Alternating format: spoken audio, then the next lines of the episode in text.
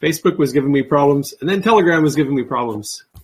And I had to keep on disconnecting and reconnecting the cameras, but we finally got it. So we are now live streaming on Facebook, and Supernatural Saturday is live on Telegram. By the way, welcome to Supernatural Saturday. I am your host, Praying Medic. I do these live streams every month on the second Saturday of the month at 1 p.m. Eastern. I used to do them on YouTube years ago. I used to do them on Periscope.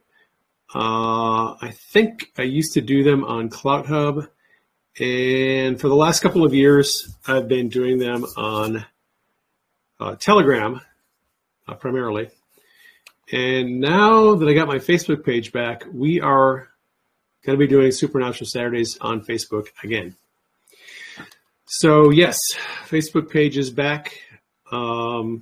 Long story about what happened with Facebook page. Not going to go into it right now. Like I said, we do these live streams second Saturday of every month, 1 p.m. Eastern. And I will post the replay. For those of you watching on Telegram, the replay will be available later this afternoon in the Telegram channel. It will also be available on Rumble. Speaking of Rumble, I do not have a YouTube channel at this time. My YouTube channel got suspended a few years ago. A lot of you on Facebook probably don't know that. So I am archiving all my videos on Rumble.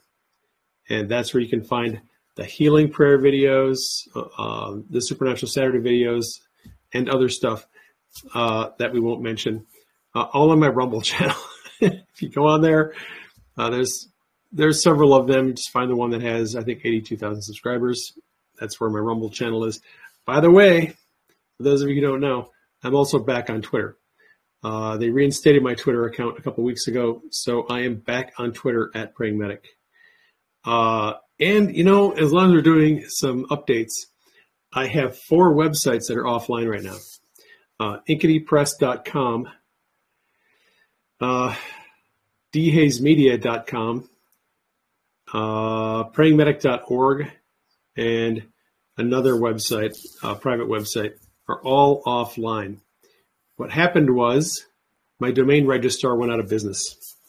The company that the domains were registered through went out of business, didn't give me any heads up, didn't tell me what was going on. They went out of business, and I didn't know anything was happening until my websites were offline. So I have reached out, and I've been able to get the EPP authorization codes to transfer the domains to another domain registrar. And for most of you, that means nothing. But what it does mean is in the next few days, all those websites should be back online. Kind of a headache having to go through that, but they will be back online, so just hang in there, be patient. Trying to think of any other news that I could bring you up to date on. This is going to be a question and answer broadcast. So if you are watching on Facebook and you have a question, put the question in a comment down below the video. And if I see a question there that I can answer, I'll answer it. What I normally do on Telegram is we have the ability to have people come on the live stream and they can ask questions. So that's what we're going to do. Dagny17. Yeah, got it. I got it. You got it. What's up? Can you hear me? I can hear you. So, this is the first time I've ever joined a live. I've heard the replays a lot, and I've been reading all your books. And I'm getting into back and forth with some friends on healing abilities and being, whether or not you're anointed or do you have to be anointed, if you feel the calling to do it. Is that something you can address on this, or is this something else? So you're asking if you have to be anointed for healing. Right. Yeah, I can speak to that issue. Okay. All right. Yeah, there's a common belief among both Christians and non-Christians that healing is a special gift or a special ability that not everyone has, that you either have the gift or you don't. I have a very good friend, Tim Kaczynski, who shall be nameless, who has been sending me prophetic words over the last couple of weeks. And Tim expressed his frustration to me a couple days ago that he wishes that he had my anointing for healing. And I will just say this, everybody has my anointing for healing. You can have it if you want it. I don't believe there actually is an anointing for healing. I think that's a myth. It's a very popular myth in the church. Luke chapter 9, verse 1 says that Jesus called the 12 disciples to himself, and he gave them power and authority over demons and to heal diseases. And first he gave that power and authority to the 12, told them to go out, heal the sick, raise the dead, cast out demons, right? And then in Matthew, if you read further on in the Gospels, he then commissioned 70 to go out and do the same thing. And ultimately, he gave that power and authority to all believers. He said, the works that I do, you will also do, because I go to my Father in heaven. So we all have the same power and authority for healing and deliverance. It's biblical. And the idea that there is a special anointing for healing is not true. It only seems like that. It seems like that because some people pursue healing and deliverance more than others. I do.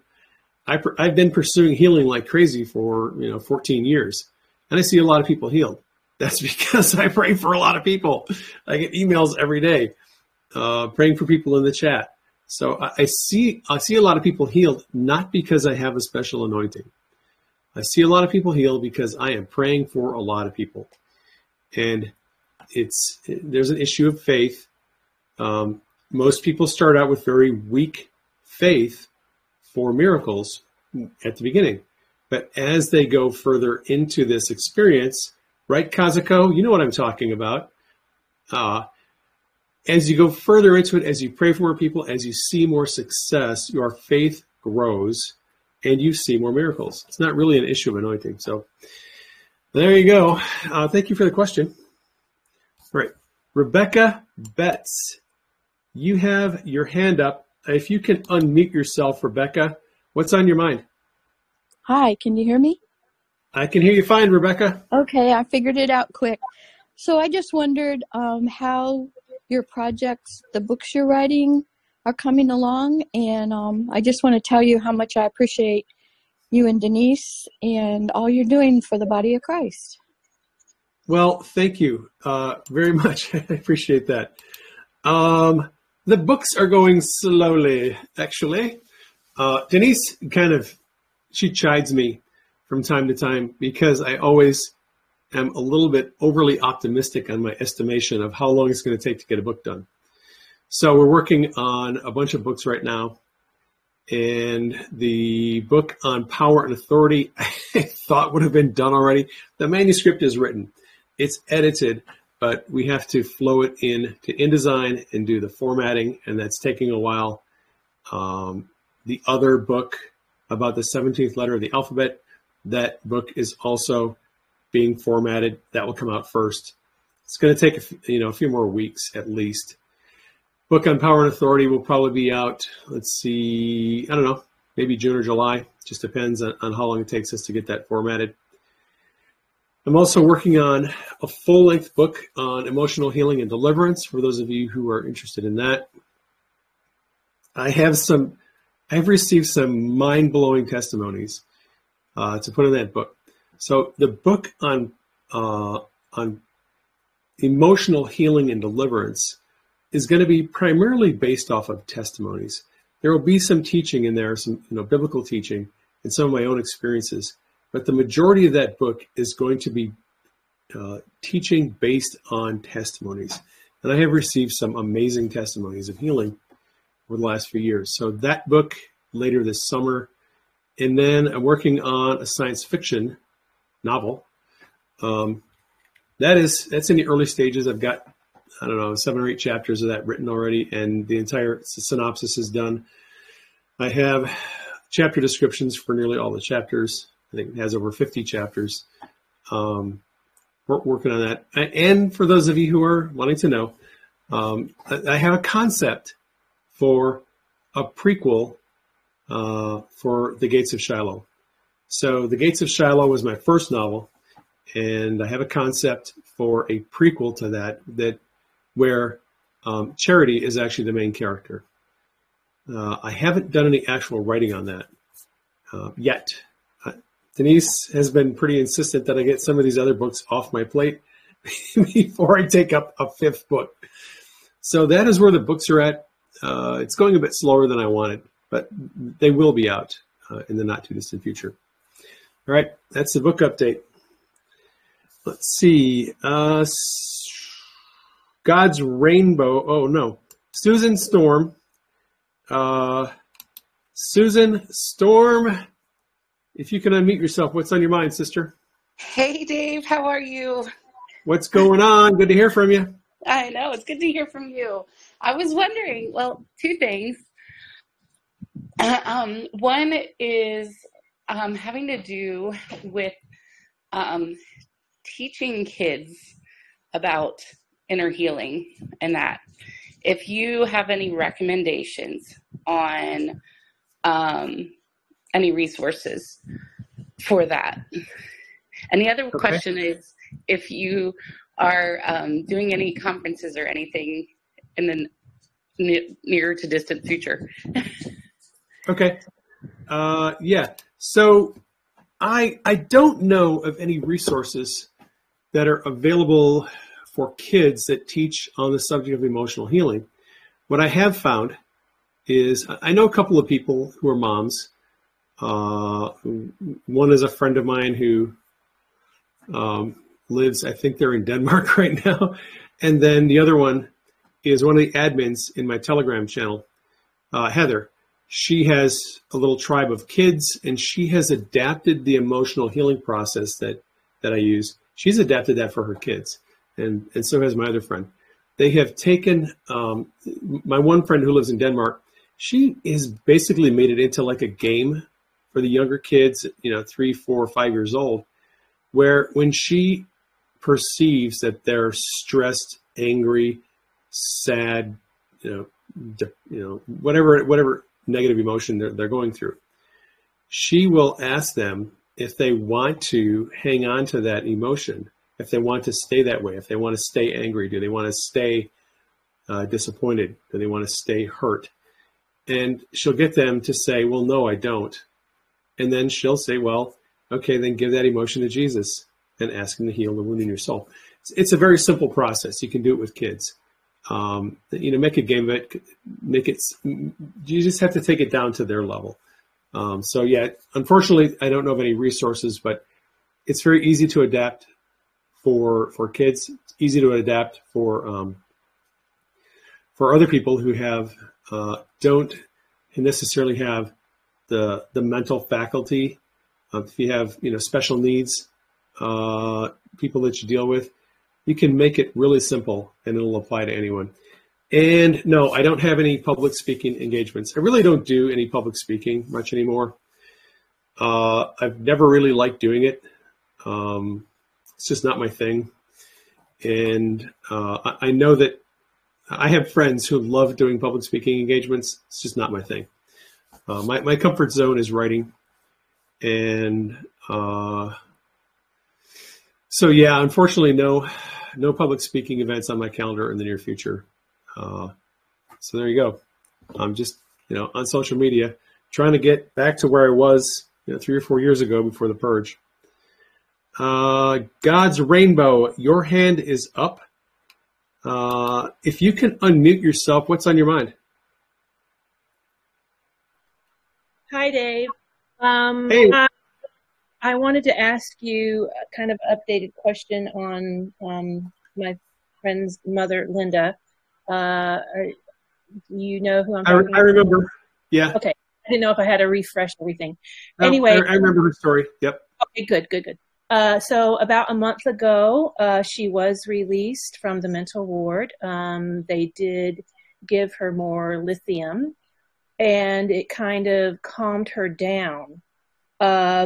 But since then, her son, he kind of wants a break because it's been very emotionally straining on him and just physically straining on him, going back and forth, you know, to her house and then to his family. And his family needs him there as well. So it's just been very stressful for him. And also, he's trying to get her out of her depression, you know, since her husband died this past Christmas. Okay. So he's been taking her on walks, you know, taking her to the park, swinging her. They've been having quality time. And yet no demons have been manifesting or anything like that. He's trying to get her in a cheerful mood. But also I feel like he just wants a break. He wants to, you know, I feel like he doesn't want to push anything if everything is, you know, cool and relaxed for right now. Is that a good thing, or should he press the issue? No, I think that's a good thing. I haven't talked to him for a while, so that's where it stays right now. Yeah, I think that's a good thing. There are times in a person's life when they're all stirred up emotionally. And this is how you generally know when it's time to pursue emotional healing. If your emotions are more or less pretty calm, if you're peaceful, if everything's going great, that is a time, generally speaking, when the Lord is not wanting to do emotional healing with you. I was like that for many years. and then all of a sudden my emotions got stirred up and I was angry and I was venting and I was, you know, just blowing up at everybody. And that was the time when the Holy Spirit was like, okay, time for emotional healing. The Holy Spirit was actually stirring up and kind of bringing to the surface alters and fragments and emotions that need to be dealt with. So if she's in a peaceful place, I would just say, you know, let her be peaceful for a while. There will be another time when the alters and fragments and demons can be dealt with. When she's more emotionally kind of stirred up. All right. That was a good question. Thanks for the update, by the way. Amanda Carter, if you can unmute yourself, Amanda, what is on your mind? If you can unmute yourself. Hi, can you hear me? I can hear you. Oh, good. I was hitting the wrong button. Yeah, I have a question, but I just wanted to comment on the previous thing that you said. I too lost my husband at the very end of 2019, and I just remember being in a very sort of a numb place and doing the next thing that needed to be done. And at some point in there, I had this amazing experience. I wasn't asking for it. I just remember I was lying on my couch one afternoon, napping, I think it was, and this amazing, just indescribable feeling of peace and love and being surrounded by just that everything was going to be okay and I was going to be able to get through this. And keep in mind, my husband died at the end of 2019, and we all know what happened in the first few months of 2020. So this was pretty much after that where, you know, my world had been literally turned upside down, and I just had this experience, and it was unlike anything I'd ever had before. It carried me through through the next several years of just being able to deal with everything and being alone by myself because I have no one else. It was just me now. I just wanted to comment on what you said, and I think it worked in beautifully time-wise to my question here. So there I was going through this amazing experience. Everything was, you know, I felt like God was watching over me. I felt like my husband was sending me a message. You know, I just felt this is amazing and had always just remembered this feeling. And, you know, the feeling faded after a little while, but you aren't going to forget that experience, right? So then about a month ago, I had this event that actually just happened. But a month ago, I had these crazy physical things pop up in my life that like threatened, and they're still threatening to make me immobile, make me lose my independence, even some eye issues that were coming up, and just having to ask for help from other people, even strangers, like my new next door neighbor that I didn't know. Could you please drive me to the doctor? I can't do it myself because of my back issues and all of this. And just these, I felt like I was being attacked. And this event that I had to attend, which happened last week, had to do with honoring my late husband and going into a situation of seeing people I hadn't seen, for some of them for more than 10 years, and other people that that knew him. And I didn't understand why was this happening to me. You know, I had been going through all of this. So anyway, let me get to the question here. I'm now in fear. I'm like, what is happening? I feel like I'm being attacked with fear in these physical situations. I've done the emotional healing. I'm like, I don't understand. How can I get past this fear so that I can move forward to receive my healing for these physical manifestations that have just seemingly out of nowhere? And I realize there's a far deeper root issue there that have popped up. And now I'm gripped in fear, thinking that I'm going to lose my independence and not be able to do for myself what I have been doing. And I'm not super old. So, you know, I'm wondering if you can give me some direction, and I'm going to be quiet now. Thank you for listening. Okay. So, yes, you are under spiritual attack. You're under spiritual attack. You had a period there where God protected you, or you could look at it as the enemy didn't have you on their radar, but now they do. And some people would say God lifted his hedge of protection from around you. You know, I don't know if that's necessarily true. There are just seasons in our lives when we have relative calm, peace, everything's going great, no spiritual attacks. There are other times in your life when it seems like the kingdom of darkness is just throwing everything at you all at once. Physical, spiritual, financial, emotional, relationship issues. That's just life. That is life. Short answer is you have to resist the spirits of fear that are attacking you. Right? Bible says, resist the devil and he will flee from you. Most of us have been through periods in our lives where we just come under this attack. So I'll give you an example for me. During COVID, I was listening to a certain podcaster daily, and he was talking about COVID and the vaccinations and COVID and all the other things. And I noticed when I listened to his podcast, I could feel fear rising up inside of me.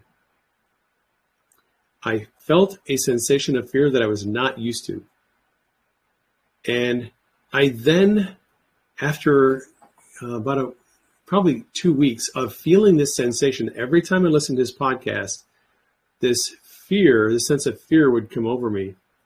I was like, wait, this is a demon. This is a spirit of fear that is trying to get away into my life. And it's doing it through listening to this podcast about COVID and other things. And what I did was I stopped listening to the podcast. I just stopped listening every day. And I mentally, in my mind, decided I'm not going to listen to the podcast. I'm not going to allow this fear to control me anymore.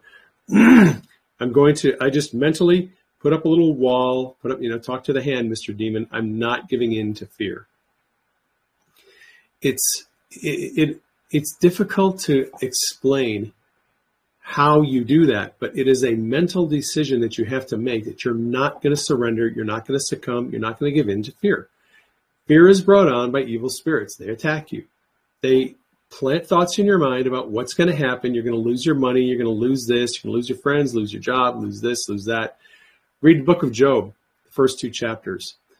Job was a very wealthy man, but he was afraid that he was going to lose everything. He was afraid that God's hedge of protection would be removed from him and that the enemy would come and take everything away. And then when it happened, he said, that which I feared most has come upon me. And it was actually Job's fear, I believe, that caused, that was a root, an open door, I might say that. Fear, his fear was the open door through which the enemy attacked him, because God blesses us and heals us by faith. We have to walk in faith and trust that God is on our side and he's going to protect us. When we allow fear to come into our life, we open the door for the enemy to attack us with sickness and anxiety and all the other things that we don't want, and take away our possessions. So you have to steal your mind, and you have to just commit yourself to living and trusting every day that God is going to take care of you, and you have to resist fear. I have a podcast that Denise and I did a few years ago. It's called Overcoming Fear. We talk more extensively about the issues surrounding fear, how we can be overcome by fear, and how we can overcome spirits of fear that are attacking us.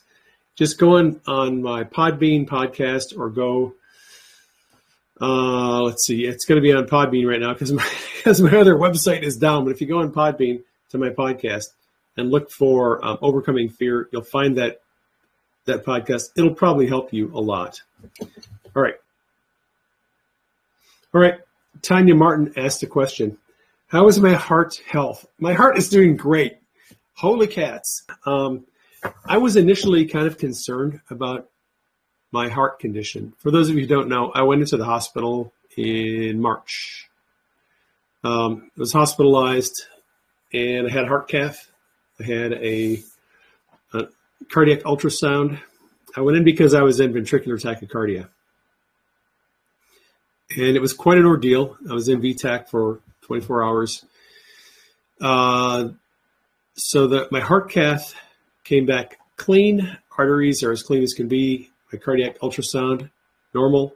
My ejection fraction is 55%, which is textbook normal. Everything was great structurally, but I had this arrhythmia issue.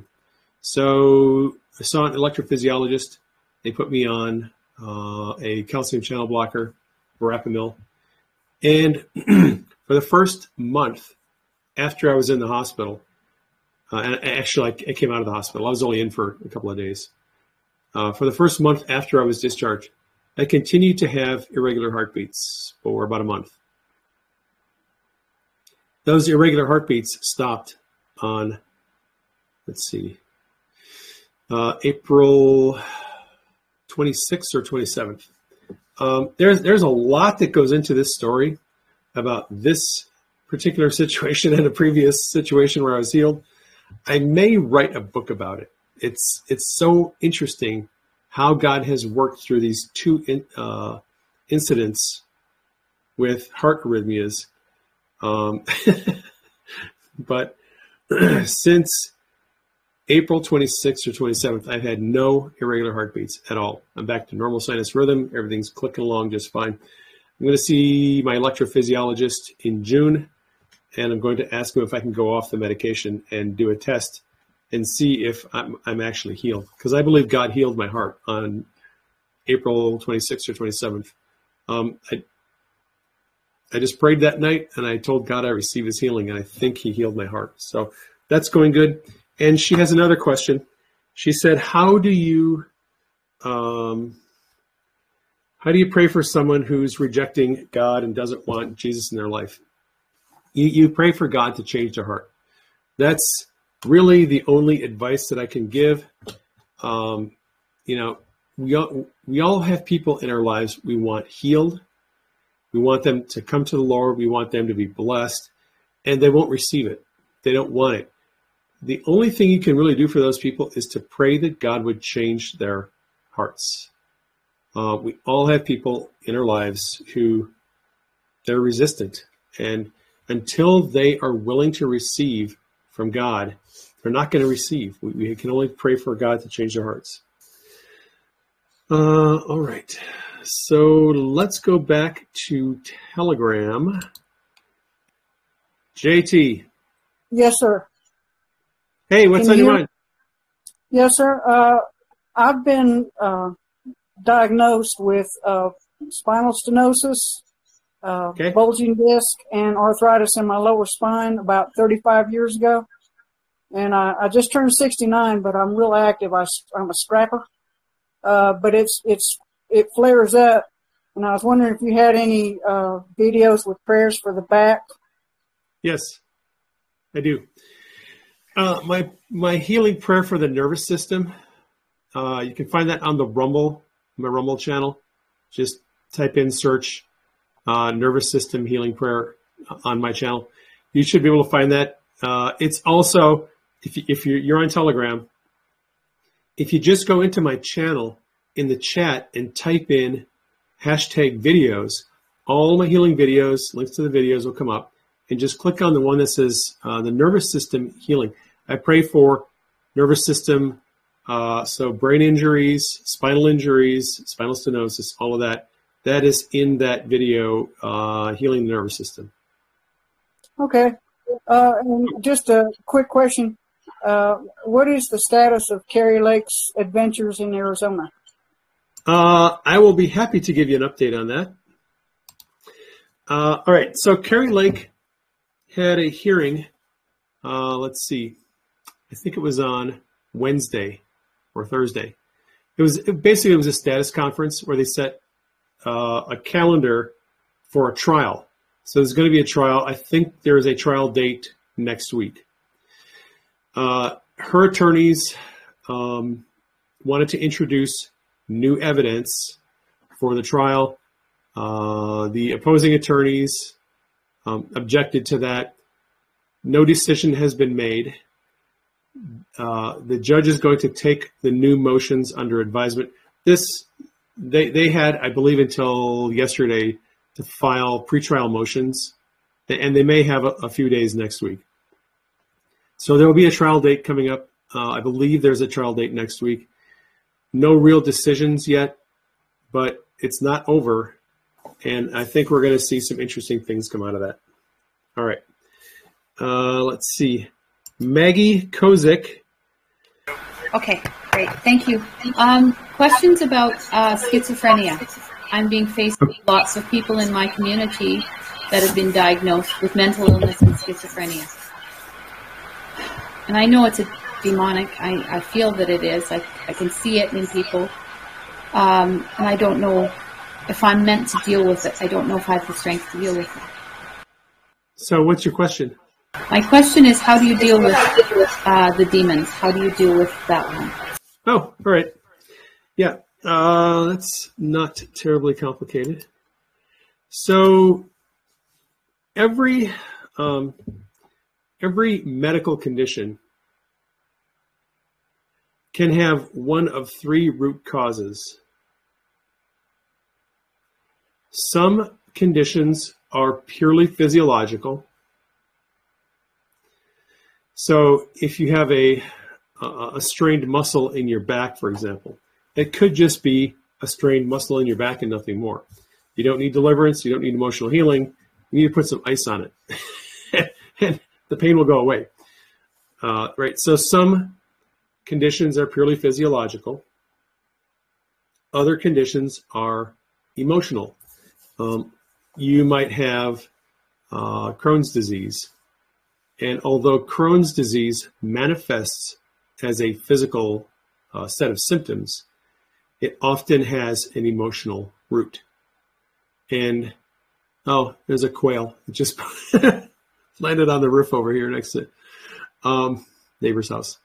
So things like Crohn's disease and a lot of autoimmune issues are actually rooted in emotional trauma. They have a physical manifestation, but they're rooted in emotional trauma. If the person goes through emotional trauma and deliverance, many times the symptoms will subside. So emotional root, and there's a spiritual root. Some conditions are purely spiritual. Some people have seizures. Matthew chapter 17, a man brought his child to the disciples because he was having seizures. He was demon possessed. The kid was, would roll in the fire and was uncontrollable. The disciples could not cast out the demon. Jesus rebuked the disciples and got rid of the demon, and the boy was cured. Right. So again, a physical manifestation of seizures, but it was caused by the presence of a demon. That's a spiritual issue. So back to your question, schizophrenia. It depends on what is actually going on. Is the schizophrenia due to an imbalance of neurochemical mediators, neurotransmitters? Is that the cause, right? If so, supplementation, medication may treat it. Many cases of schizophrenia are actually rooted in emotional trauma, and the individual has demons, and they need emotional healing and deliverance.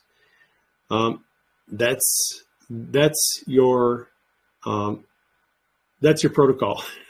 So first find out, is there some kind of physiological cause to it? If not, go to emotional and then spiritual. Most people do well with emotional healing and deliverance. Whether you do that yourself, whether you are called to do that, that's between you and the Lord. You need to ask the Holy Spirit, am I called to do this? Am I called to do deliverance ministry, emotional healing? If you have all these people around you who have issues with schizophrenia, maybe God has surrounded you with those people because he wants you to minister to them.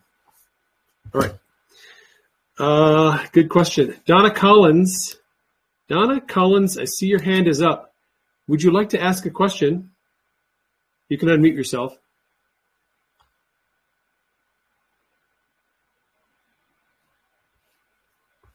Hi. Hey, Donna. I wanted to ask, are you going to make any videos for acid reflux and weight loss or anything like that? And I kind of think that those kind of go hand in hand. And I wanted to know if you can pray for me to get rid of the acid reflux. All right, Donna, I'm going to pray for you right now. Lord, bring your healing presence upon Donna. I command her GI tract to be healed. I command GERD to be gone. I command evil spirits to get out. Lord, bring her physical, spiritual, and emotional healing. Command entire GI tract to be healed. No more reflux. Sickness, disease, and evil spirits get out. All right, I have prayed for you. And to your question, will I do a video? I get a lot of requests for specific videos. And some of the requests are very, very specific conditions that only a few people have. I can't do videos for every condition every person has. I'd be doing videos all day long and doing nothing else. I've done videos as the Holy Spirit has led me to do videos. He hasn't put that on my radar. He hasn't been urging me or suggesting that I need to do more videos at this time. I may or may not do more videos for healing. We'll see how that goes. I know that a lot of people are healed through the videos, but you can also just ask me for prayer. Send me a prayer request through email. That works well too. All right. Fran Nansington. Fran, you have your hand up. If you can unmute yourself, do you have a question?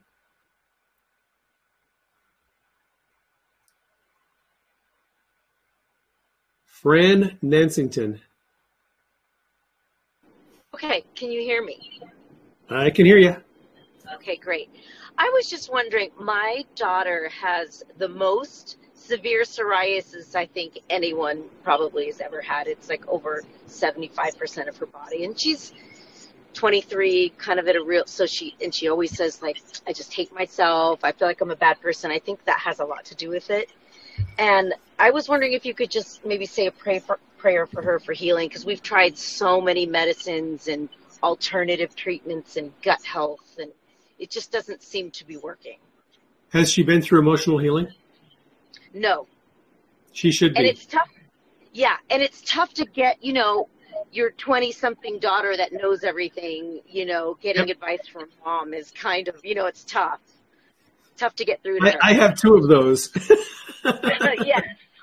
So, yeah, and sometimes I feel like if I present it to her, then she will dismiss it. I almost just kind of hope she would find it on her own because, yeah, it's that way she wouldn't avoid it so much if it came from mom.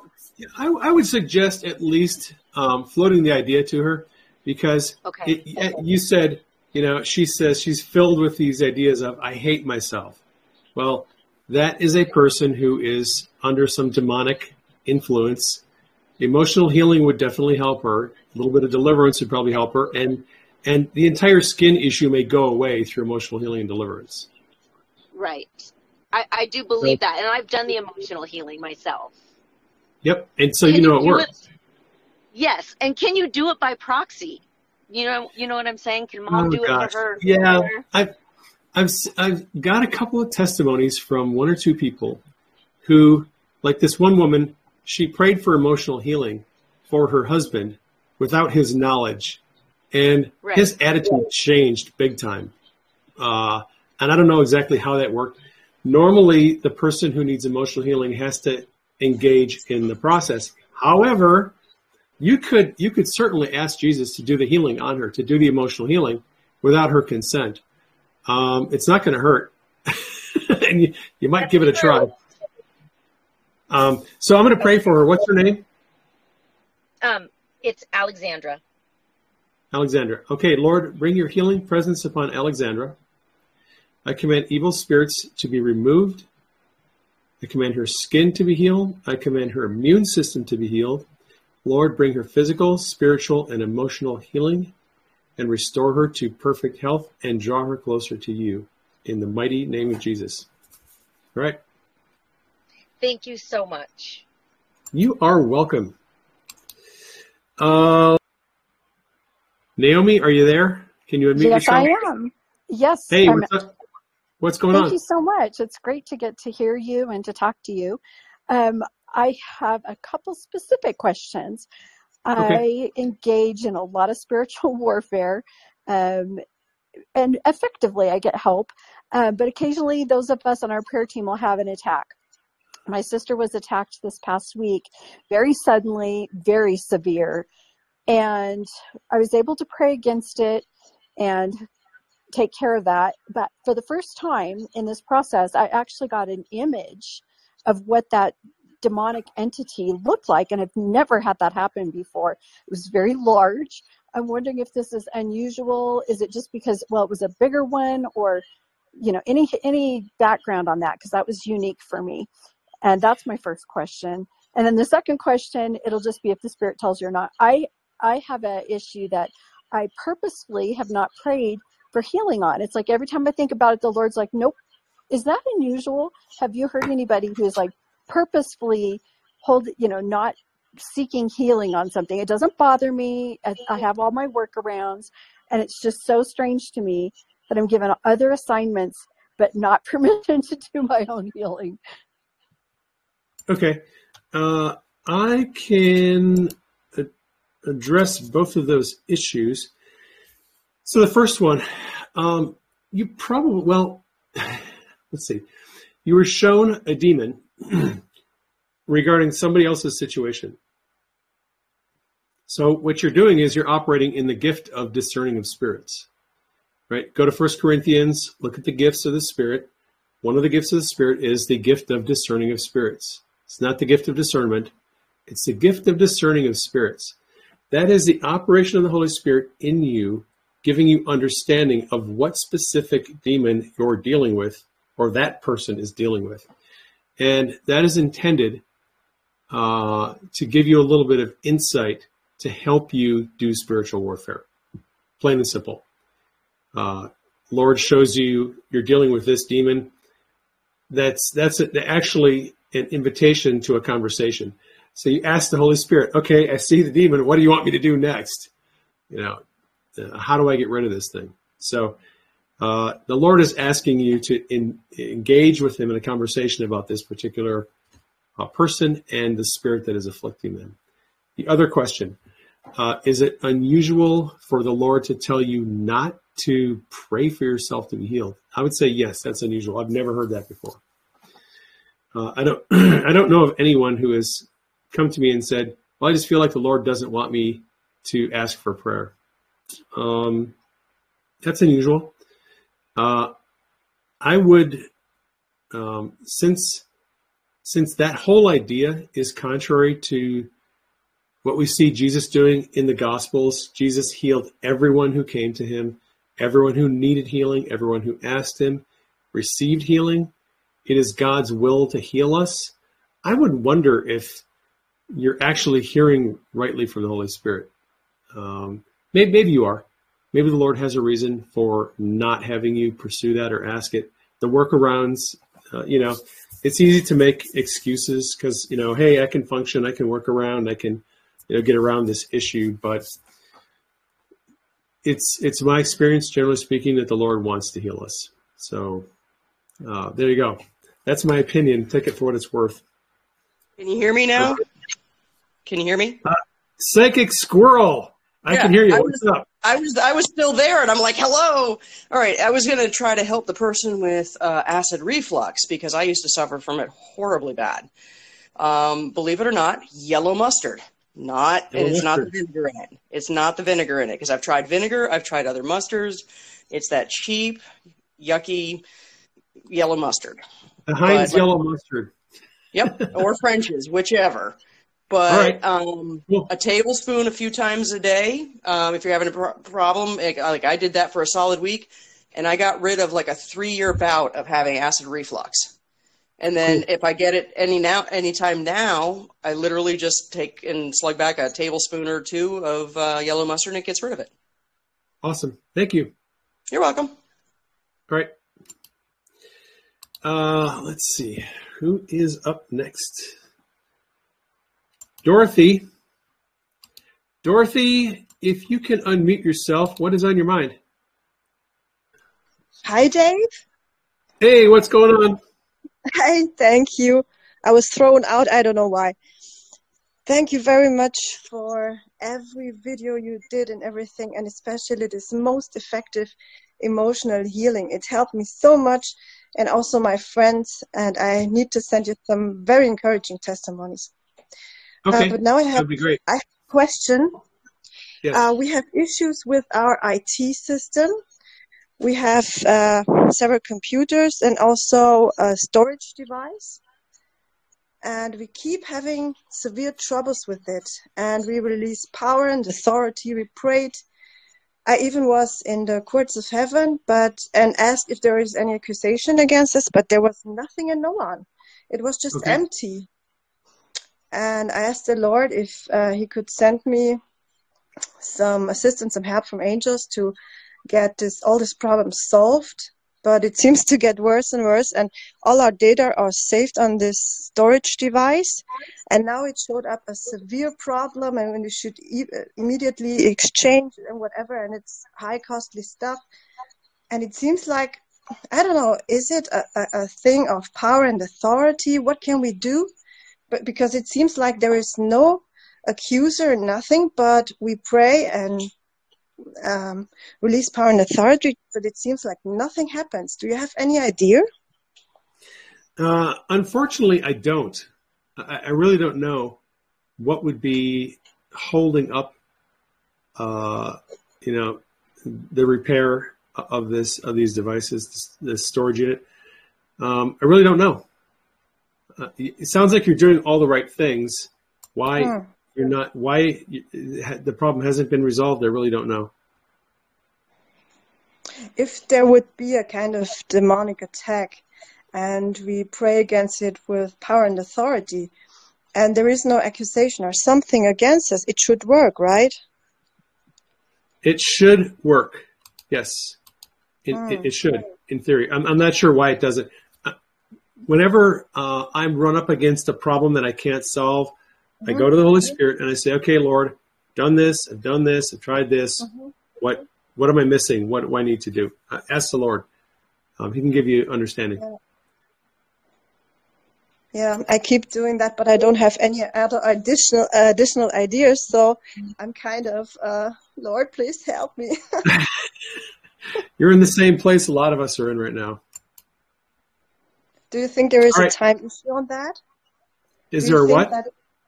A time issue? Do you think in some cases that we need to wait for a specific time to receive healing or restoration or whatever? Do you think sometimes it is necessary to wait a certain amount of time and then it happens, or do you think it's possible? Yeah, it's possible. When Jesus worked his first miracle, turned water into wine at the wedding of Cana, they'd ran out of wine. The mother of Jesus, Mary, came to him and said, well, you know, we're going to need your help here. He said, it's not my time. Okay. And then a few minutes later, it was his time. And he told the servants, take the water pitchers, fill them with water, and take it to the master of the feast. So sometimes timing is an issue, but I don't really have any specific revelation on that or any better suggestions other than keep asking the Lord what is holding this up. It's not always the issue of faith, right? Faith is a key ingredient. Yes. Too less faith. I mean, like, if you have enough faith, it should work immediately. It's not always that. Gosh, now we're going down a rabbit trail. Faith is usually required for the miraculous to happen. Mm-hmm. All right. All right. Lynn B. Lynn, can you unmute yourself? What is on your mind? Hey, buddy. How you doing? Doing good. What's up? Okay. First, I just want to address the lady before me. That's why I raised my hand. I was actually wanting to eat my waffle and egg before I talked to you. But the Lord told me it was timing. So I'm confirming that timing is the issue. So just for her benefit, that's why I asked this. Okay. So my first question has to do with the 17th letter of the alphabet, and I don't know if we can talk about that since you're on Facebook. What's the deal there? Yeah, I probably shouldn't talk about it since I'm on Facebook. Okay, great. Okay, next is I'm around a lot of Republicans that have, you know, they've been asleep and they're starting to wake up, and they ask you these open-ended questions like, you think something's wrong with Biden, or isn't it strange that Gitmo is still around, or, you know, what's the deal with the border? Why is that happening? And my tendency is to want to just like, blah, you know, just like let them have everything. But I want to know what your technique is with people who are just waking up, no matter, you know, Republican, Democrat, or whatever. What are your techniques when they ask you these open-ended questions? How do you know when to shut your mouth? Basically is my question. Okay. That is a good question, and I'll tell you what my strategy is. When I am having discussions with people who are somewhat open to it, they want information. They're curious to know what's going on. They see things happening that don't make sense. I ask them questions. I use the Socratic method. Just like, you know, the 17th letter of the alphabet. When you ask questions of people, you spur them to start thinking in another direction, to start evaluating things differently. And the best way to red pill someone is to have them red pill themselves. So I ask people questions like, hey, have you ever thought about this? Have you ever looked into this? Yet, why do you think this is happening? What do you think the real reason is for this thing happening? And give people questions that are thought-provoking. And then if they're curious and they want to know the truth, they'll go and do some research and start connecting the dots and eventually, hopefully, come to the truth. Lori Johnson. Let me unmute myself. Okay, great. I'm just laying here, just listening to a great show, by the way. have a couple of your books and stuff. And I'm just debating today. I just really need prayer for myself. And I'm sorry. I'm just laying in bed with my leg propped up, and my knee has been just having a lot of problems with my knee. I'm not able to walk. I have a walker and crutches right now. And okay. I just need prayer today. That's all. Just what's wrong with your knee? The fibula pushed forward. Okay. And so I'm not able to put any pressure on it and walk right now. 0 to 10, how bad is the pain? It can get up to 10. Right now I'm have it elevated, so I'm saying it's about a 4. Right now? Because you're not moving it? Right. I'm not moving it, yeah. Lori, I command your bones to be healed. Lord, bring your healing presence upon her. I command the fibula to be healed. I command new ligaments, nerves, tendons, muscle, bone. I command evil spirits to get out, spirits of pain, get out, inflammation, get out. Lord, bring your healing presence upon her. I command this leg to be made brand new, new bones, fractures gone, strains gone, new cartilage in the knee joint, new ligaments, tendons, muscle, bone. Lord, bring your healing presence upon her. Lori, what are you feeling right now? I receive it all. Thank you. It's all right. It feels great. Thank you. All right. Okay. Let's see. AZ Cowgirl. Do we have people from Arizona on this live stream? Hey, AZ Cowgirl, if you can unmute yourself, what's up? All right. So, first of all, Dave, your videos have been awesome for me and my family, and they've been really great. So here's my question. I have been praying for my son, who is in his early 30s. He doesn't believe in anything, and he's got a lot of woke ideas. And for almost over a year, we didn't speak because of those ideas. And now he's back with me, which is awesome. And that was part of my prayers. And I just made your videos work on that, and I did a lot of heavy prayer on that. So next step is... I'm trying to figure out, and I heard you speak on it a little bit during the show, but how do I continue to pray for my son to just wake him up and also to just open his heart to Jesus, because my son has no foundation of faith, and, you know, I'm convicted on that for not spending more time with him on that, but it was just difficult because of a divorce. So any guidance you could give me on that, any advice? Videos, whatever, would be awesome. Okay. I did a Supernatural Saturday live stream back in, I think, December, maybe November. And it's called, what is the name of it? It is something to the effect of how to reach people who reject you. And in that live stream, I address the issues of when you want to reach someone with the truth, when you want to speak into someone's life, when you want to help them and they're not open to it, what are the strategies and tactics that we use to pray for them, to speak to them, to sort of, you know, build those relationships back so that we can so that we can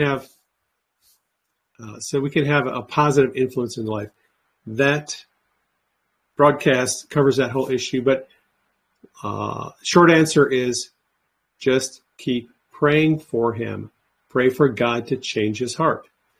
And when he is open to something, when he is asking questions, when he's starting to sort of, things are starting to click, he's starting to have, get a little more understanding, gently lead him along. It's very tempting for us to take all the information that we have about what's going on in the world and just ram it down somebody's throat at light speed. That's never a good idea. You want to give people a little bit of information at a time, only what they have an ability to receive. We have to build a relationship of trust. People are not going to listen to us unless they trust us. So the first thing to do is build a relationship of trust. Then you have to wait for them to ask you for information. If you just kick the door down and start giving them, all the information that you have in your brain that you've stored up over the last 10 years, and they haven't asked for it, it's going to be rejected. You have to wait for them to be willing to ask for the information and give them the information as they're able to receive it. And that just, it comes down to being sensitive to where they're at emotionally, spiritually, and intellectually. Daisy Doodle, can you unmute yourself? Oops, I want to say how much I enjoy your information that you give as well. I had a little something to add for Arizona Cowgirl. I too have an adult son, and sometimes when your kids are grown, it's not as easy to talk about things like you used to maybe when they were younger. But one thing I did with my son, and that was I started trying to share articles or even just simple like religious or spiritual memes with him, or even sharing music that had some messages that were real positive. And that kind of started the conversation in a more neutral, less in your face kind of way. Good idea. I like that. Yeah, so I don't know, she was kind of asking, like, how do you start a conversation when you feel like you haven't had those conversations enough before? So, yeah. But it worked for me, and now my son, he is connecting with God, and he shares prayers with me, and I feel like we're growing in that direction. So it's been a real good and positive experience, and he shares it with his children now as well. So awesome. That's very cool. Appreciate the information. All right. Well, thank you. And I appreciate all the work that you do. And you prayed for my brother a while back, and he's doing a lot better. And I appreciate that as well. So thank you. Awesome. I'm glad to hear that he's doing better. Thanks. Thank you. All right. Mary. Hello. Hey, Mary. Hi, Dave. Thank you. I prayed that you would choose me. Thank you. I prayed that you would find the unmute button. That's funny. A lot of people missed out, unfortunately. Yeah. I'm driving right now, making deliveries. I worked 15 hours yesterday, and my body is hurting so much, and I'm conflicted because I'm so grateful for the money. But my body hurts. Okay, so first of all, thank you for praying for my son and me. I'm the one that's been praying for my 4-year-old son and I to have a home. And you helped us through your prayers back in January and February. You helped me with the divorce that was coming up, the divorce case. We didn't end up going to court, and we settled the night before at 1 a.m. So long story short, I kept majority custody. He kept the house. So we don't have a home after May 31st. As you know, because I've emailed you. Yep.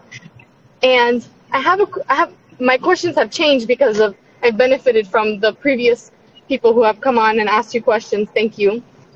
I have a question, but I also wanted to ask for prayer because I thought maybe like the other people who asked questions and you prayed for them, I prayed along with you for them and for anyone that had the same issues.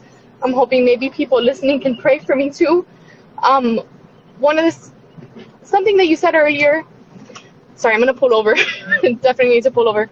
You said miracles, faith is required for miracles to happen. And I'm going through this situation, right, that's very intense. I feel like I need deliverance. There might be some kind of spiritual attacks on me because I just can't get my head above water.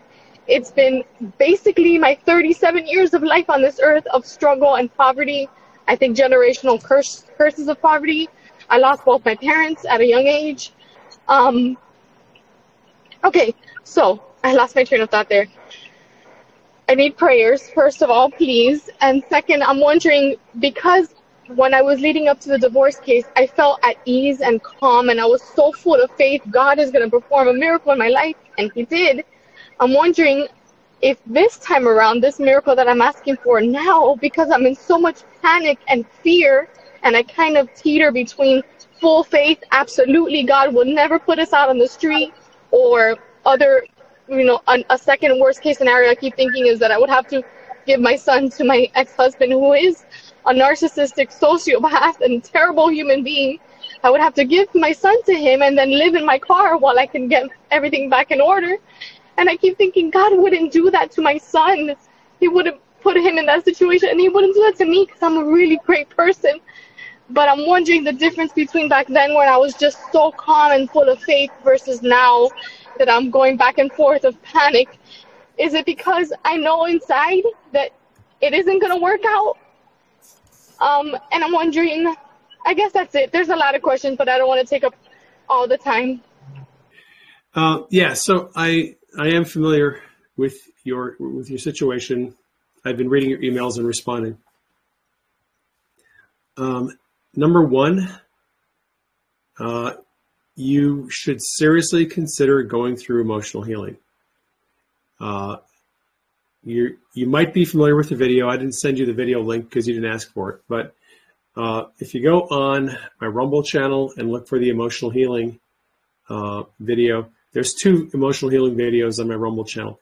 One is an entire Supernatural Saturday. It's like an hour and 9 minutes, where I discuss the ins and outs of how emotional healing works and what the process is all about. And then there's a short video that's just 9 minutes where I walk people through the process of emotional healing.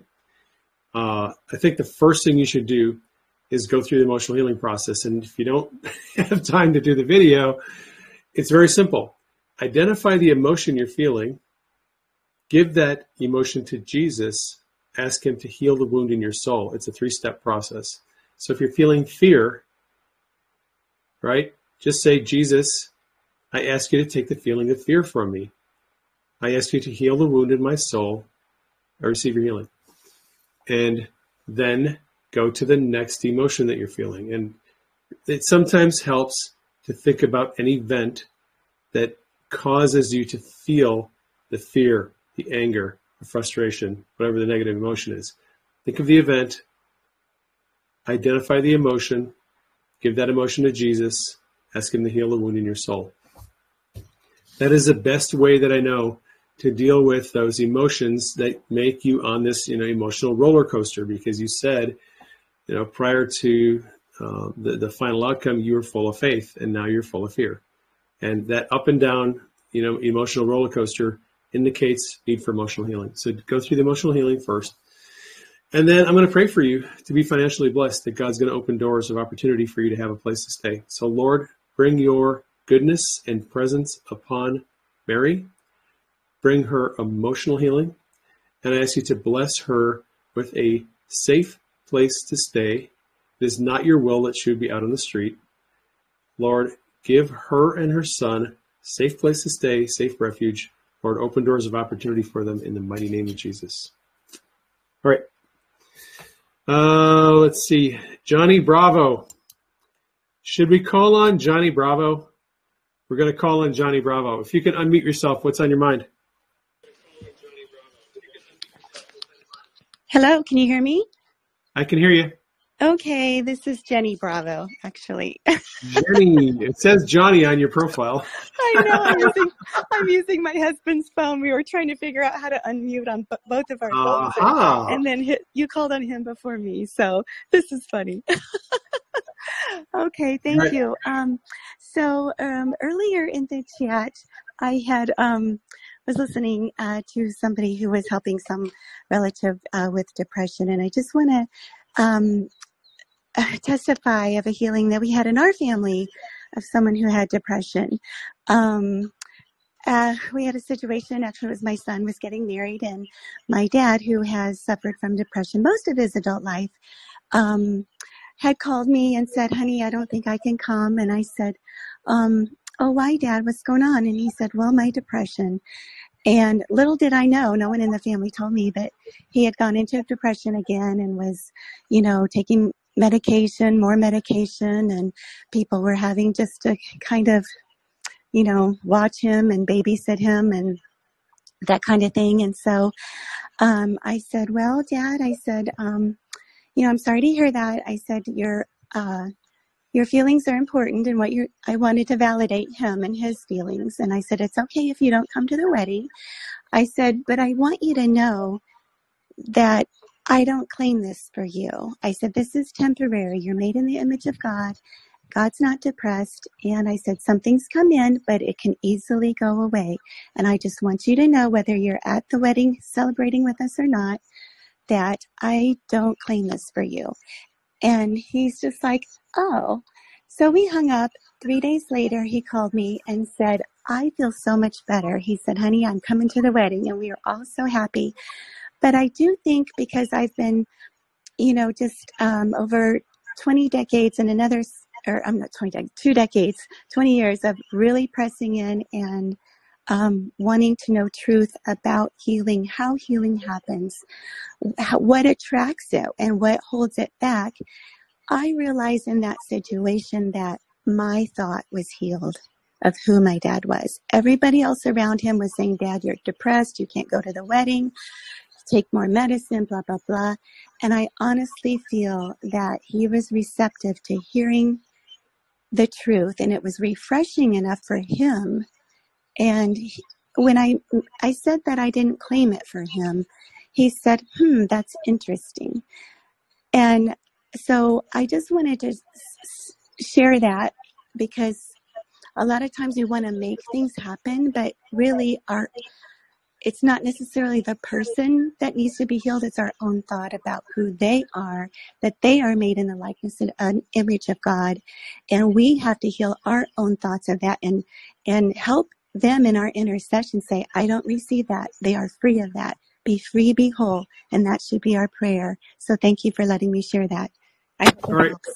That's awesome. Thank you. I really appreciate that insight. I think there's a lot of truth in that. The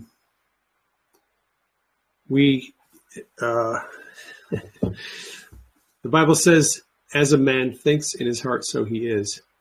And our thoughts have the ability to manifest in the physical world. What we think about ourselves sort of tends to become who we are. And I think to some degree, that's probably true of other people. I think our thoughts and intentions toward others can also have a manifestation in the physical world. If you're thinking about your children, what do you want your children to be when they grow up? How do you want their lives to progress? What kind of things do you want them to be involved in, culturally, spiritually? You know, what kind of culture do you want to raise your children in? If you think on those things, if you are intentional about creating a certain kind of atmosphere around someone that's close to you, your faith, your intentions, your thoughts can influence what happens to them. I've experienced it with my kids. I've seen some very interesting changes happen with my kids when I set my mind on certain things for them. God sometimes honors that and makes things come to pass in their lives. So very interesting discussion. Thank you. Let's see. Barbara Lopez, if you can unmute yourself, what's on your mind? Is this for Barbara? Barbara Lopez, can you find the unmute button? Yeah. Yes. Can you hear me? Can you hear me right now? Can you hear me? I'm trying to find the unmute button. You found it. Okay, great. Can you hear me right now, Dave? I can hear you. Let me take, maybe it's the speaker. I don't know. I hope you can hear me now. Dave, I just want to thank you so much because there's a few times that I've sent you a couple of emails, and I just want to let you know, just to give you an update on one email was I needed healing, and I emailed you, and right away that night I knew you had prayed for me because within that night a car almost came into our house, crashed into our house, and I said to myself, oh my Lord, this is warfare right now. I need deliverance from demonic presence or whatever. So that then you said again you were praying for me, and the next day I had an attack of nothing but water. We got flooded by water. But I attacked the devil. I said, there's no way. You, the Lord Jesus is king. You are not going to take over my family. And the Lord, with your, through your prayers, thank you. A lot of deliverance has been occurring. And I just wanted to give you that update. And we're so thankful for that. We were able to win over. No weapon formed against us shall prosper. And that's what we just kept on praying. And the most recent email that I sent you was about my brother-in-law who was diagnosed with lung cancer, and they did a PET scan on him, and I told you, I asked you for prayer and so forth, and today we received, my sister-in-law received a notice saying that it's a mediastinal lymph node, and that basically, hallelujah, more than likely it's benign, so I wanted to thank you for that also. Okay. And right now, I'm just going to call, I was wanting to ask you because this is a little bit of more of a complicated with my niece, and I'm so sorry that I'm taking your time, but I need some help here. Well, the family needs help. My niece, a few years ago, lost her son to a violent crime. And then just a few months ago in March, she lost her eldest daughter to, we believe, to the COVID, the shot. Okay. And she had, and the mother and her daughter has three children. So now they're left without a mother.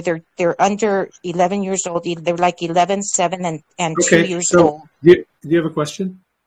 Yes, I wanted to ask you to please pray right now, if you can, for my niece who is losing total faith in God. She thinks because she lost her son, now she lost her daughter. Yep. She's asking. What's her name? Her name is Angelica Rodriguez. Angelica. Lord, bring your presence upon Angelica. Heal the wounds in her soul. Bring her physical, spiritual, and emotional healing. Lord, restore to her everything that the enemy has taken. Give her peace, give her faith, and let her know that you have an awesome plan for her life. We ask it in Jesus' name. Amen. Right? And thank you so much, Dave. We love you, and we pray for you also. Thank you so much. Appreciate it. Great. Uh-huh. Laura, are you there? Can you hear me? I can hear you. Okay, yes. First, I want to say I'm glad you're feeling better. And two, thank you very much for starting me down my path in, what was it, beginning of 21. Can you hear me? Yep. Okay, thank you for starting me down my path in 2021. I just want to ask you something. The closer you get to God and the more things that you do, like the healing prayer and other things, can it, which the lady kind of answered it, can the attacks become actually physical, spiritual attacks? Absolutely. When I first started operating in healing and deliverance, I was being attacked by demons all the time. And that's a pretty common occurrence. I know a lot of people who never suffer demonic attacks, but they're also not really doing anything to advance God's kingdom. They're not praying for people to be healed. They're not doing deliverance. When you start moving toward God, moving toward making a difference, advancing his kingdom, you're going to be attacked. It's only a matter of time. It's going to happen. There's going to be spiritual warfare. It usually ramps up when you start pursuing, the high calling of God. So it's just part of the territory, and you have to learn how to wage spiritual warfare. Okay. I was doing testimony the other night on the phone with somebody, and I actually watched my battery click down from like 40 to nothing. I was like, whoa, I know what that. So it didn't stop it because I charged my phone and I got in touch with the person. And it was like, you're not stopping it. But I just wanted, because it seems like it's broke through that realm for me. Yeah, if I told you all the opposition I had suffered in the last 7 years, you wouldn't even believe half of the stuff that has come my way in the form of resistance to what I want to do. So, but okay, you just keep going. Yeah. Okay. Fact Hunter 4, can you unmute yourself? What's on your mind? Hello, I wanted to ask prayers for my family. I'm sorry, I'm having a hard time hearing you. Can you say that again? I was asking for prayers for myself and my family. We know that God has a lot of promises from God, and we need prayer breakthrough. My mom just passed away too, so I guess of healing, we're doing pretty good though. I just want to thank you so much for having all this available to everyone who needs. All right. You want me to pray for you and your family? Please. Okay. Good. All right. Lord, bring your presence, your healing, your provision to this woman and her family. Bless them abundantly. Meet all their needs according to your riches in the name of Jesus. All right. Brenda Ann. Hello, can you hear me? I can hear you. Okay. Yes, I'm asking for prayers for my daughter, Leah, who has had rashes, just her head itching constantly for so many years, I can't even count. Okay. And what's her name? Her name is Leah. Okay. Leah, L-E-A. And also my daughter, Maria, who I feel like she's under some type of demonic attack. So those two things, please. All right. Lord, bring your healing presence upon Leah. Command her skin to be healed. I command sickness, disease, and evil spirits get out. And for Leah, Lord, bring her physical, spiritual, and emotional healing. All right. Thank you. There you go. Yep. Let's see. Arising Hope. Rising Hope, if you can unmute yourself, what's on your mind? Praise God. I was praying that you would come. I've been suffering with malignant tumor in my left breast, and then okay. I'm asking for prayer and believing Jesus to touch me. Okay, I'm going to pray for you right now. Thank you. All right. Lord, bring your healing presence upon this woman. I speak death to all cancer cells. And for anyone that is listening to this on the replay or anyone else who has cancer, I command all cancer cells to die. I speak death to all cancer cells. I command sickness, disease, and evil spirits get out. I declare you'll be found cancer-free. All right. Let's see. Karen Ross. Karen, hang on. Karen, if you can unmute yourself, what is on your mind? Hi, Dave. Thank you so much for your ministry. I raised my hand because I've heard the Holy Spirit say twice, ask for help. I'm just really suffering, and I'm not entirely sure why, but my faith has just taken a real dive. I'm just very, very sad inside, and discouraged, and just having a hard time getting back on top of it. So I'm being faithful. Rose raised my hand and you called on me right away. I'm like, oh, my God. Well, thank you for your obedience. Yeah, I don't usually do things like this in public, but. Yeah, well, understandable. All right, I'm going to pray for you right now. Thank you. All right, Lord, bring your goodness upon Karen. Lord, overwhelm her with your glory. Let her feel your tangible presence. Lord, I ask you to give her joy. Take that sadness away from her. Give her a smile. Give her an optimistic outlook on life. Give her peace, tranquility, confidence, and knowledge that you are going to change her situation for the better. Lord, I ask it in Jesus' name. All right. Let's see. Scott, if you can unmute yourself, sir, what is on your mind? Scott, I'm Scott. I would love to pray for Karen. I was given a word when she said the Holy Spirit spoke to her. I want to declare and decree Jehovah Shalom within her heart and spirit. Declare that and say Jehovah Shalom within you. Amen. All right. Thank you, Scott. Let's see. Faith, not sight. Faith, not sight. If you can unmute yourself, what's on your mind? Hi. Hey. I just wanted to ask for some healing for my husband.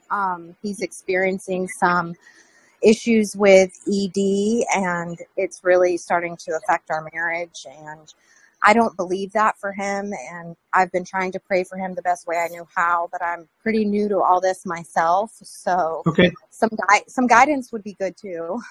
Yep. I've seen a number of people healed of that. In some cases, emotional healing and deliverance helped. So that's one avenue. Like I said, if you go on my Rumble channel and find the emotional healing video. If he listens to that, if he just goes through the process of doing the emotional healing, that may help his condition, but I'm going to pray for him right now. Lord, I ask you to bring your healing presence upon this man. Command sickness, disease, and evil spirits get out. Command his blood vessels to be healed. I command every part of his body to be healed. I command all spirits of sickness to be gone. Lord, restore to him all of the natural function that you have given him when he was born. Take away all sickness, disease, and dysfunction in the mighty name of Jesus. All right, there you go. Thank you. You're welcome. Well, in Fam 9, this is your chance. Oh, okay, can you hear me? I'm here. Yep, I can hear you. Yeah, and I understand, Lila, if you get out and you get back on, it really does work. So thank you, Dave, for having online church so we can all, meet together on a regular basis. I appreciate it. Pleasure. Yeah. Also, thank you for the Dream Chat channel. And thank you for, there's so many things. Thank you for writing books. Thank you for keeping your nose to the grindstone, all that. I just wanted to ask two questions, one about power and authority and one about emotional healing. Okay. So on power and authority, with the recent violence and bang bangs happening everywhere, my question is, say I live in Arizona and some violence is happening in a school area, near me. Is there any way to pray against that happening in that part of Arizona? And then what do you think? Well, I just want to know if your book is going to cover that. No, I'm asking you, do you think that we have authority to pray over territories like our town that we live in or the county that we live in or the state that we live in to forbid demonic entities from entering and influencing people where we live? Do you think we have the authority to do that? I believe the more of us that pray, the more we're going to shut it down. That's just my personal belief, but I would like to hear from you. I agree. Yeah. I think we do. So what's your second question? Can you instruct us on, I really appreciated the broadcast with Brian Fenimore. I really appreciated your emotional healing step that you keep listing for us on Telegram. Can you just instruct us on how to enter into the love of God when we ask him to bring his presence. I feel like it's not that easy for me to actually sense the love of God whenever I ask him to come. So, but I do believe the penny has helped me. The penny on the wall has helped me as a tool. Yep. I believe emotional healing has helped me, and I believe dreams interpretation has really helped me.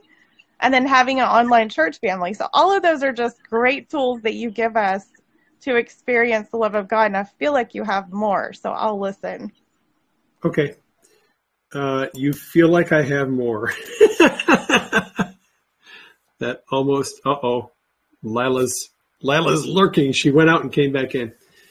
So I don't have a quick, down and dirty, easy, here is how you feel the love of God. This is how you feel God's presence. I don't really know how that works.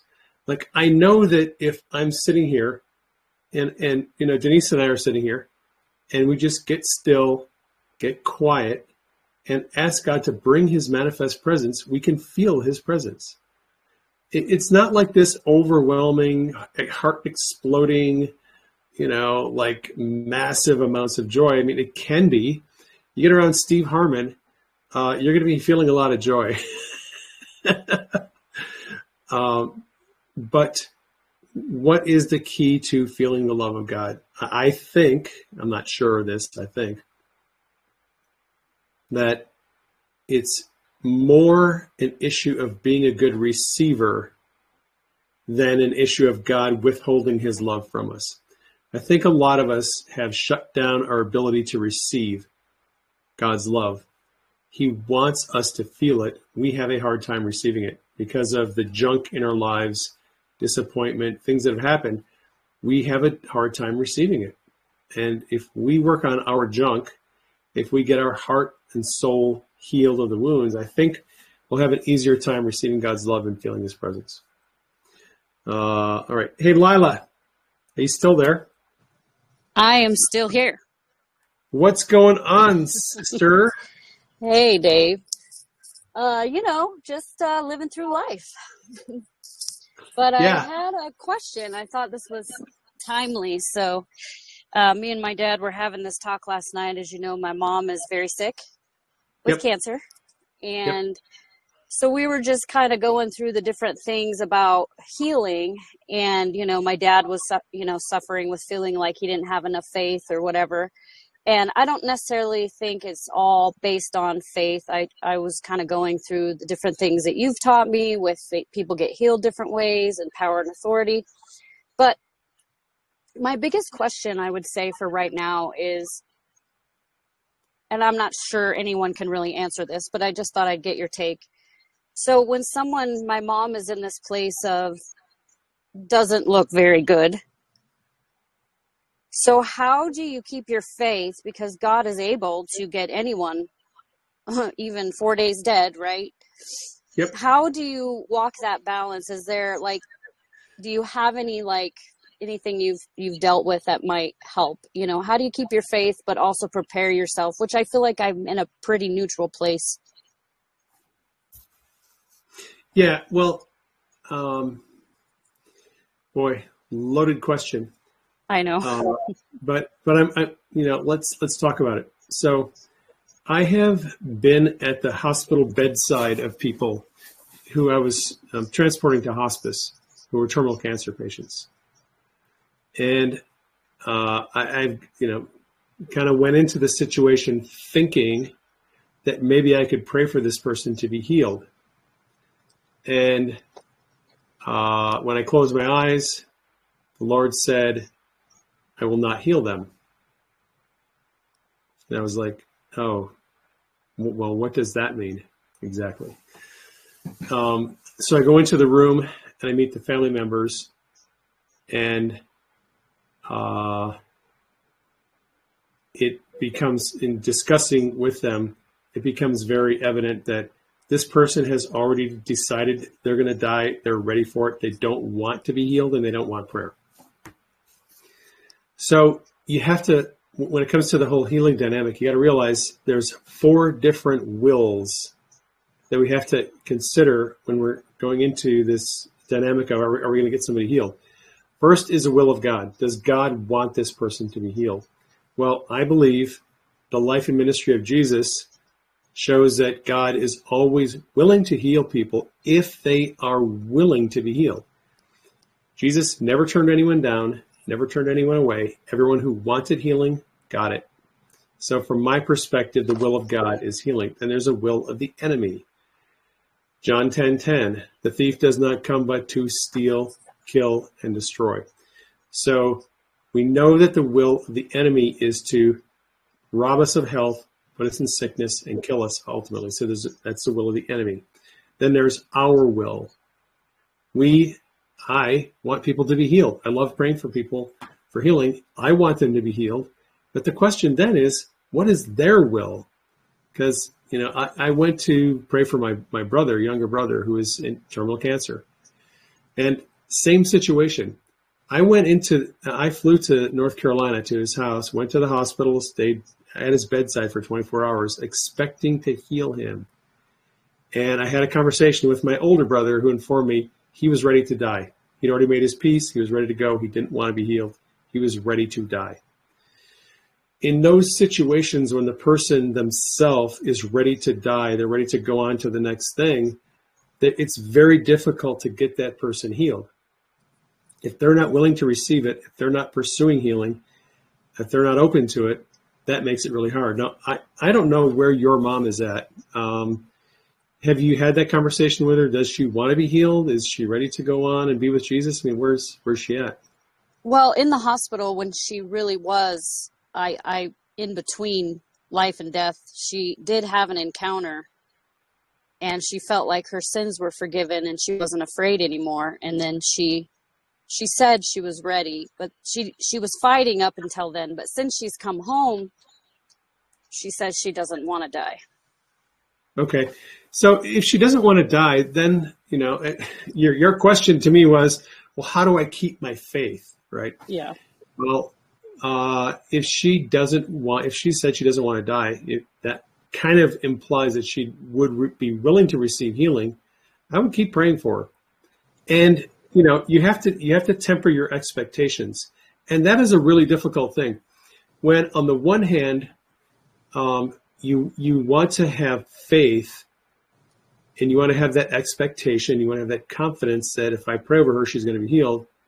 You also need to keep in the back of your mind, but she may not be healed. Right. That's kind of where I'm at.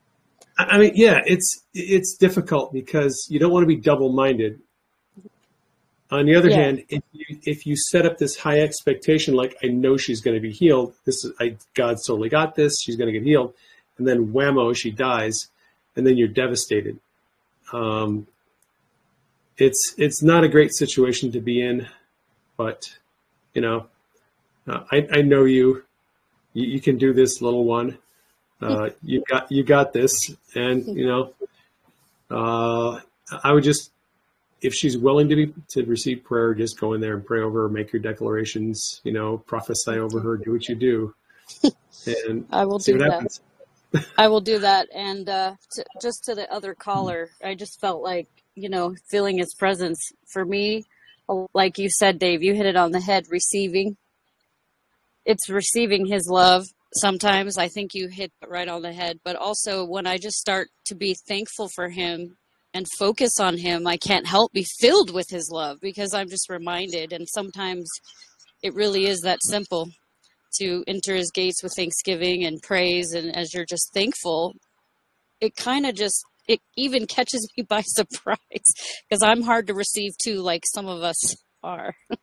Yeah. Yeah. Thank you, Dave. Yeah. Thank you, Lila. Always appreciate you jumping on the live stream. All right.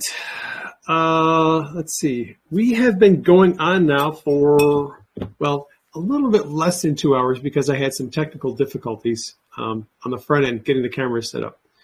But that is going to do it for the question and answer for this session of Supernatural Saturday. I do have some topical broadcasts coming up in the future that I want to go through. A little bit of power and authority. Probably some emotional healing, some deeper levels of emotional healing. a little bit closer to when those books launch. But I do really like the question and answer format. Unfortunately, I'm kind of coming back new on the Facebook thing. So I have to figure out how this whole thing works on Facebook. It's possible that Twitter is going to end up doing live streaming in the future. Who knows? I might have a YouTube channel in the future. I don't know. And I may start doing live streaming on Rumble. I'm just there's a lot of things going on, a lot of moving parts. I don't know exactly what God wants me to do as far as live streaming goes at this point. I just saw an opportunity to add Facebook into the mix, and well, we're gonna have to see where it goes, the live streaming thing from here on. But you know, Telegram is kind of my main place right now. I'm doing most of the prayer requests, most of the ministry is being done on Telegram because I can talk about anything on Telegram and I'm not going to be censored. So that's where a lot of the stuff is happening. But I am glad to be back on Facebook. All right, that's going to do it for this this episode. Please keep me and Denise in prayer. We really appreciate it. Need your prayers. And if you want to contact me, my email is admin@prayingmedic.com. You can send me a prayer request there. You can send me a healing testimony, questions, comments, whatever. Email me there. Or you can just go to the contact page on my website, prayingmedic.com. All right. That's going to do it. Love you all. Take care. I will catch you on the next broadcast.